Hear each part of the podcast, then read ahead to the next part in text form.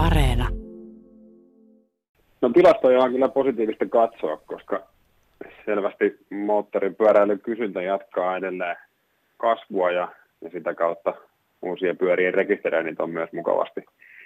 noin 9 prosenttia kasvussa viime vuoteen verrattuna. Mitä sun mielestä kertoo tämä kasvu? Tässä eletään kuitenkin aika erikoista maailman-aikaa ja uskoisin, että ihmisillä investoinnit varmasti pienenemään päin ja moottoripyörään liittyy tietysti bensa aika olennaisesti ja se, se hinta on korkea, niin siinä mielessä tämä on ehkä jopa pikkusen yllättävää, että edelleen näin paljon nousua. No joo, on, on ehkä yllättävää, mutta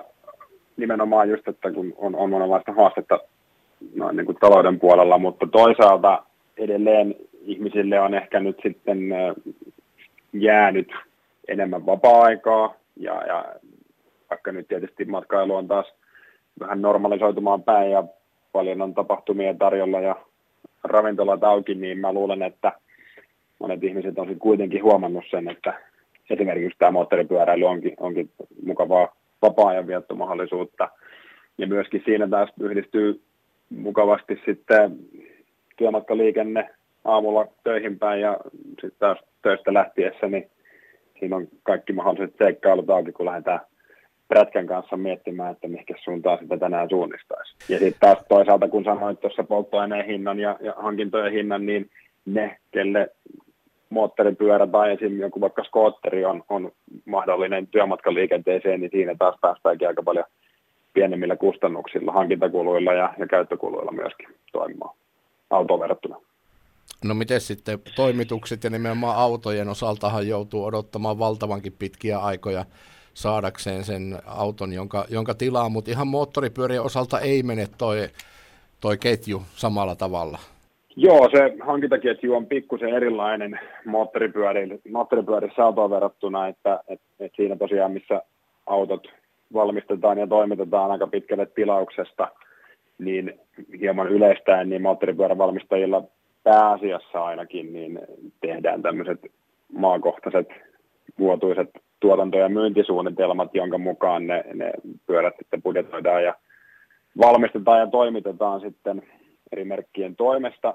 jolloin se, että voi, voi tulla toki niin kuin viivästyksiä myös toimituksiin, mutta saattaa myös, myös tulla sellaisia tilanteita, että jos jonkun tietyn pyörämallin haluaa, niin ne saattaa olla sitten esimerkiksi tältä vuodelta kokonaan loppuun myyty. Eli vaihtelee vaihtelee aika paljon. Vaihtelee hyvin paljon valmistajakohtaisesti ja, ja mallikohtaisesti. Et nämä puolijohden asiat nyt tietysti on, on hyvin merkittäviä, mitkä vaikuttaa sitten moottoripyörissä entistä enemmän on myös elektroniikkaa niin kuin autoissa, niin ne on tämmöisiä, mitkä vaikuttaa sitten laajasti ehkä eri merkkeihin. Et esimerkiksi tämmöisiä mittaristonäyttöasioita, niin siellä, siellä on ollut, ollut tota erilaisia haasteita ja sitten on ollut tämmöisiä, mikä nyt on aika isolla markkinaosuudella toimii toimii eri merkeillä, niin tota, ABS-jarruyksikön kanssa on ollut vähän haasteita, ja, mutta monenlaista, monenlaista, että siihen vaikuttaa myös paljon tietysti se, se nimenomaan se komponenttien hankintaketju, että valmistetaanko Euroopassa, valmistetaanko Aasiassa, niin sitten sinne saattaa tulla taas tiettyjä logistisia haasteita myöskin joukkoon, että siitä on hyvin vaikea yleistää, että eri valmistajat on todella erilaisissa tilanteissa kuitenkin toimitusten suhteen.